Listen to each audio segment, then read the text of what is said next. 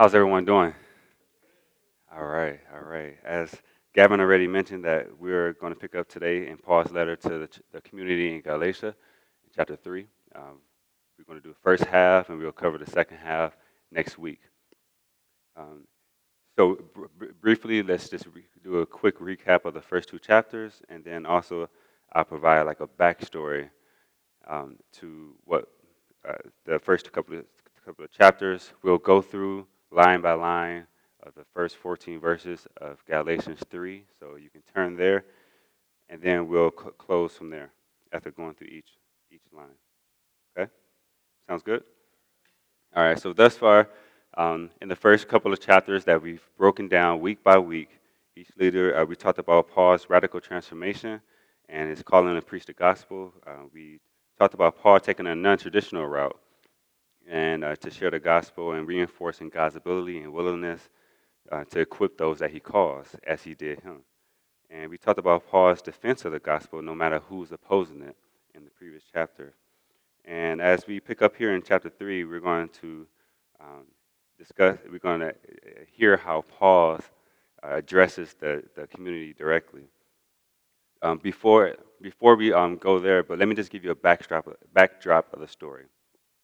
He's talking to a community here in Galatia, um, and he's speaking three years after his first ministry journey there. Three years ago, it's about 47 um, um, AD. He's, he's, uh, he came there on a ministry trip. He brought Barnabas and some, uh, some more of his team. And he came there and he was preaching in a very Jewish ridden area. And so what he was preaching is totally contradictory to what the Jews believed back then. Um, what they believed is by a strict abidance about a, a, a, series of laws. But what Jesus came and did, it's a total different thing. It's not something that you do, it's something that you believe and have faith in. And then and only then you're indoctrinated into a, a global family, a God's family. So this was totally contradictory to what they believed in at the time. And so what the people were thinking was like, wow, they began to be transformed. And these were many different types of people the Greeks, there were Jews. And so the Jewish leaders at the time, they, were, they started taking notice about to, to Paul and his team. And, and uh, so much so that they became jealous of them. I mean, the, if you go to Acts, I believe um, chapter 13 or 14, they talks, it talks about how the, the crowds began to overflow as they were speaking. And so the, the leaders, they, they grew so jealous of them that they ran them out of the community. And so Paul still, he believed he held on to this so much so that he came back and continued to preach. And here he is, he, uh, those same community that was converted and was overflowing, he's coming back to talk to them now. And that's where we pick up in chapter 3. Now, just think about this for one second. Um, as we go to the first verse, he opens up with frustration. I was just here three years ago, and I come back to this. You going back to where you started? After, after this radical transformation, he opens up by saying, You foolish Galatians. It's very, very harsh words to, to our ears, but he said, Who has bewitched you? Before your very eyes, Jesus Christ was clearly portrayed as crucified. And bewitched here is, is a sense of like being under a spell. Now, just think about it. If you you know your family very well, just imagine if somebody in your family uh, in your family is doing something that's totally contradictory to their total, their natural nature. It's, uh, it's, it's, it's like uh, you would think that they're, they're under a spell or something because this is not the person that I've raised. This is not the, the friend that I know. This is a total different being. And so what he's saying to them is, you foolish Galatians, who has put you under a spell to make you go back to where you came from? He said um, in uh, verse, it, it's, it's a coincidence because he said he refers to him as foolish twice, this time and in the third verse. And then the second one, he says, I want to learn one thing from you. Second verse, I want to learn one, just one thing from you.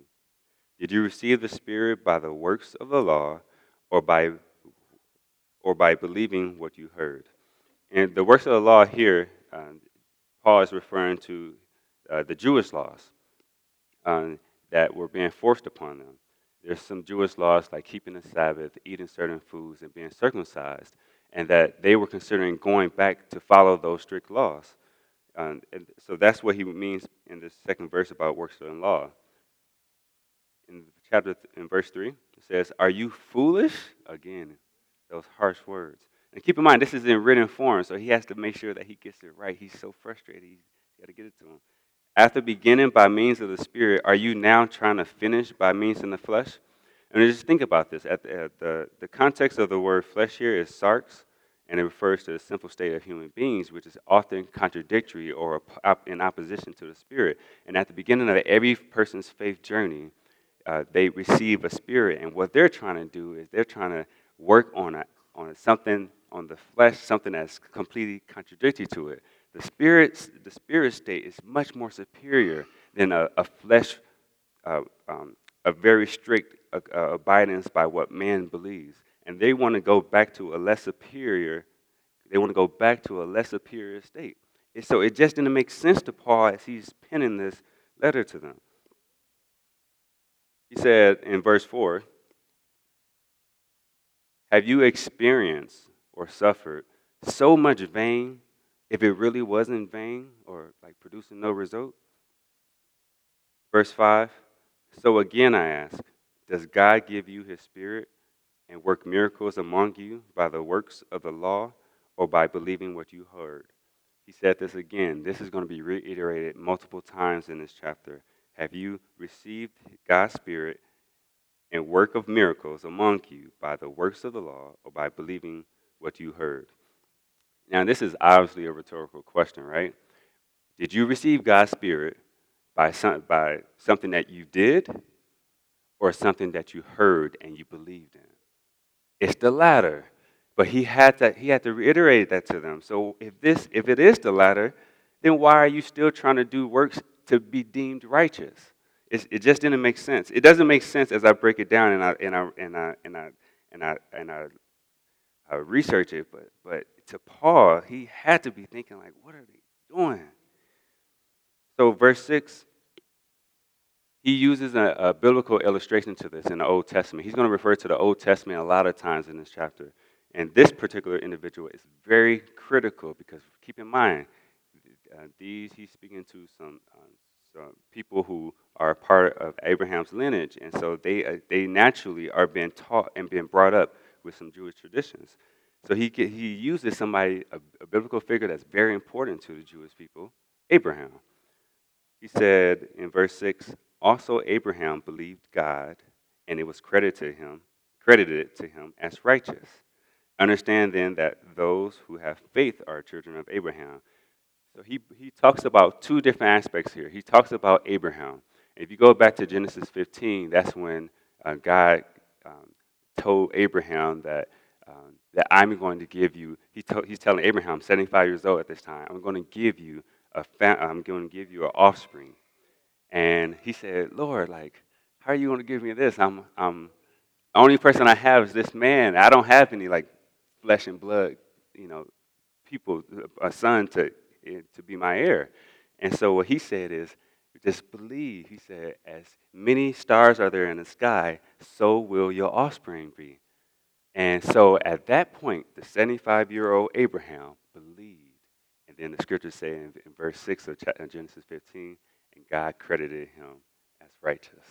And so that's what Paul was referencing here in verse 6, Genesis 15.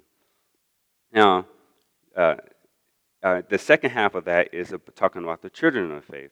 Um, it says that um, since Abraham is considered uh, um, righteous and blessings are to come to his offspring, then we too are in the mix. Solely for one reason, because we have faith. And this is also referenced in verse 9, but before we go there, let's go through verse 8. There's the scripture foresaw that God would justify the Gentiles by faith and announced the gospel in advance to Abraham. He said, All nations will be blessed through you. So those who rely on faith are blessed along with Abraham, the man of faith. So again, we're in the mix because we rely on faith and are also blessed, along with Abraham, the man of faith. But in verse 8, it talks about all nations will be blessed through you. What is it referring to? What is Paul referring to? He's referring to a, a couple verses again in the Old Testament. In Genesis 12 and 3, uh, he says, I will bless those who bless you, and whoever curses you, I will curse. And all the people of the earth will be blessed through you. Genesis 18 18 says, Abraham will surely become a great and powerful nation, and all nations, not just Jews, all nations on earth will be blessed through him. And then it says uh, in Genesis 22 18. And this is right after Abraham was about to sacrifice his one and only son. Keep in mind, this has to take extreme faith because Abraham, uh, God told Abraham that he's going to give him a heir. And, and, and through that heir, well, he'll have a, a, as many children as there are in the stars in the sky. Keep that in mind.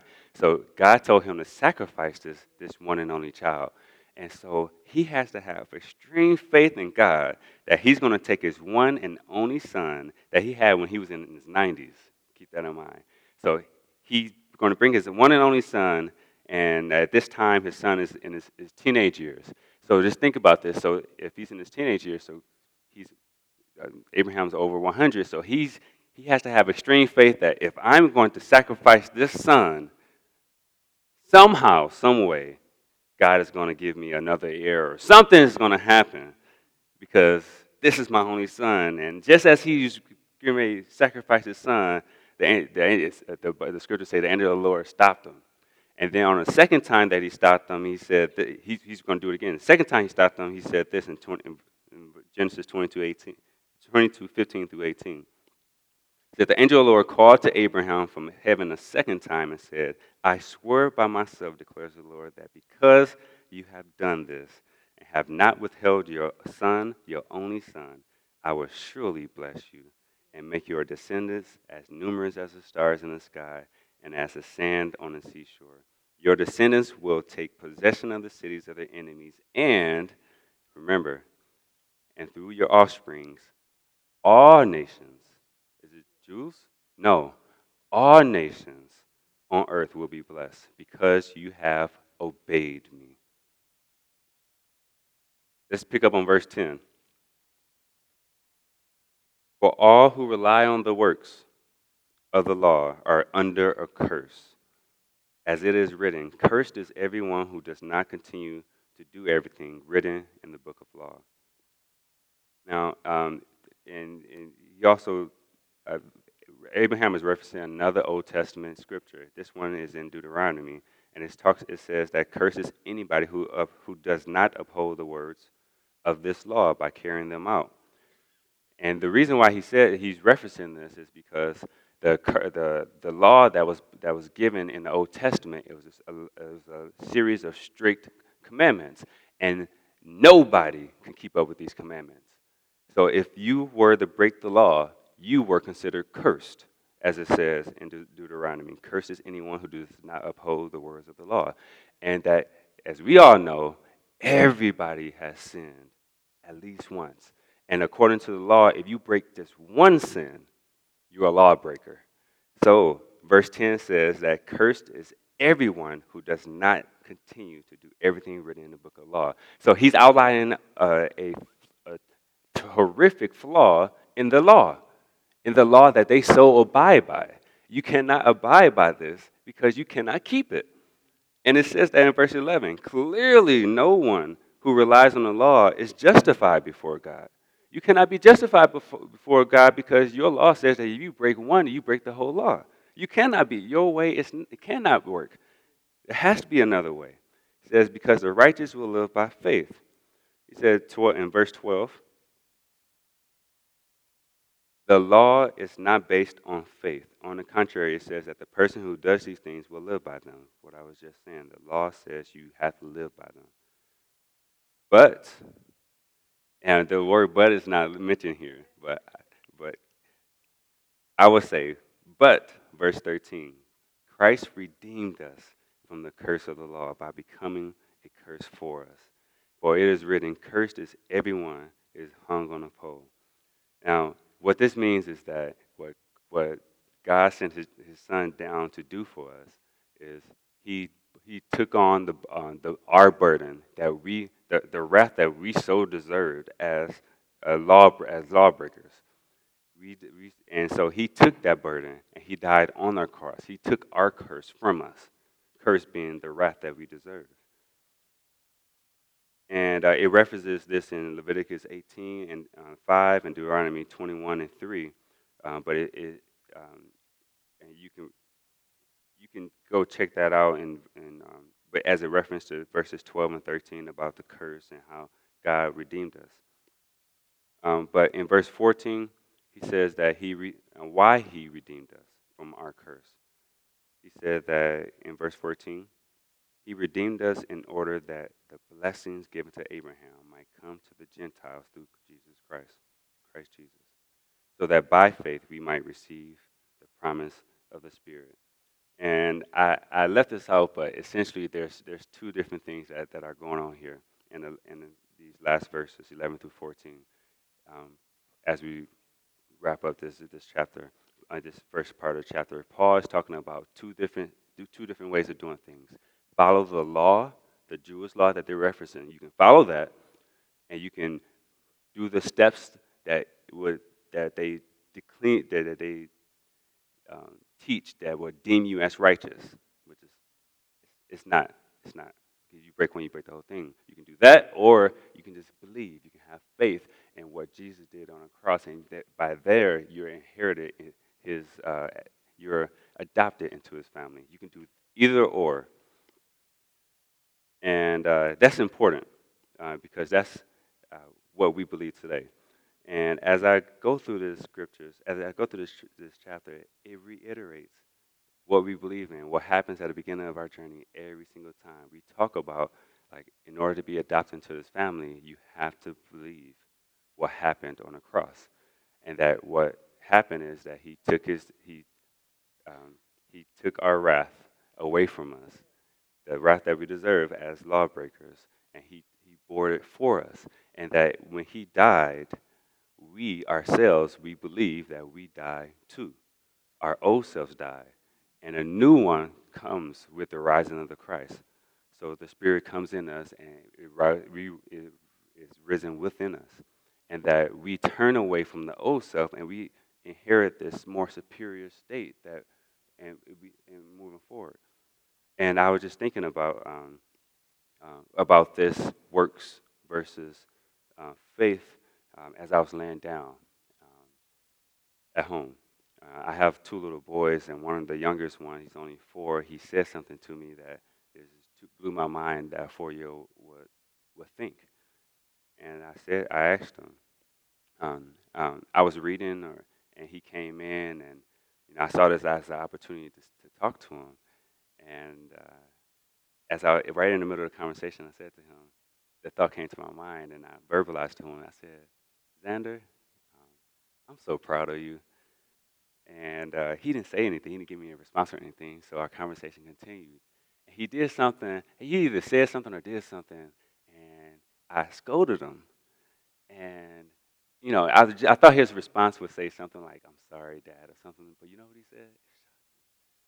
Um, but he let me know his his little faith lies. He said, "Dad, are you still proud of me?"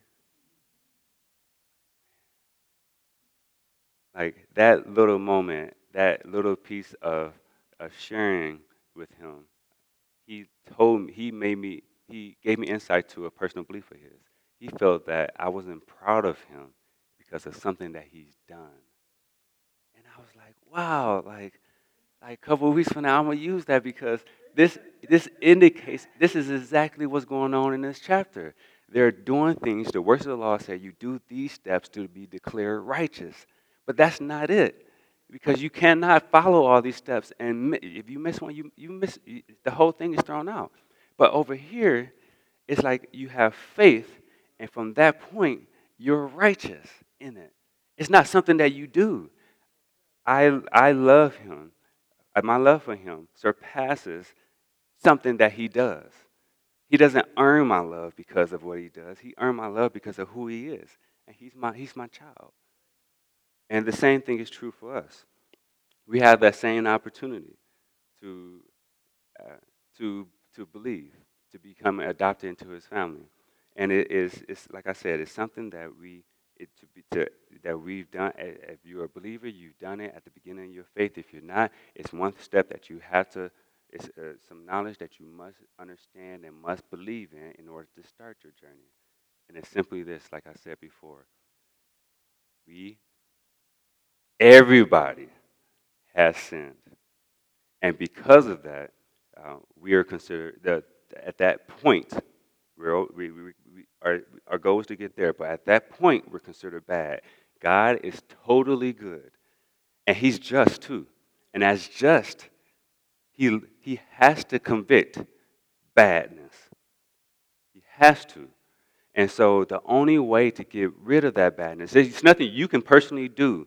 There's no step that you can take to get rid of this badness except understand what, what God, why God had to send Jesus down.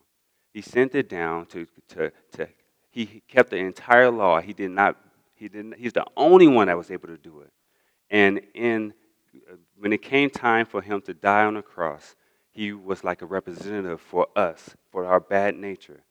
And he, as the scripture said, he was cursed on the, the cross because of all the, um, because he died, according, according to Old Testament theory, if you die on a tree, you're cursed. Well, he carried that curse for us. And if we believe that, our sins goes with him on the cross. But he died, was buried, and rose again three days later, as you know already. And it's, it's in that belief that he rose that we rose with him. We gained his spirit at that time. And if we believe that, then we are adopted into his family and we have a new spirit. We live by that spirit, we guided that by that spirit, but and it continues on from there.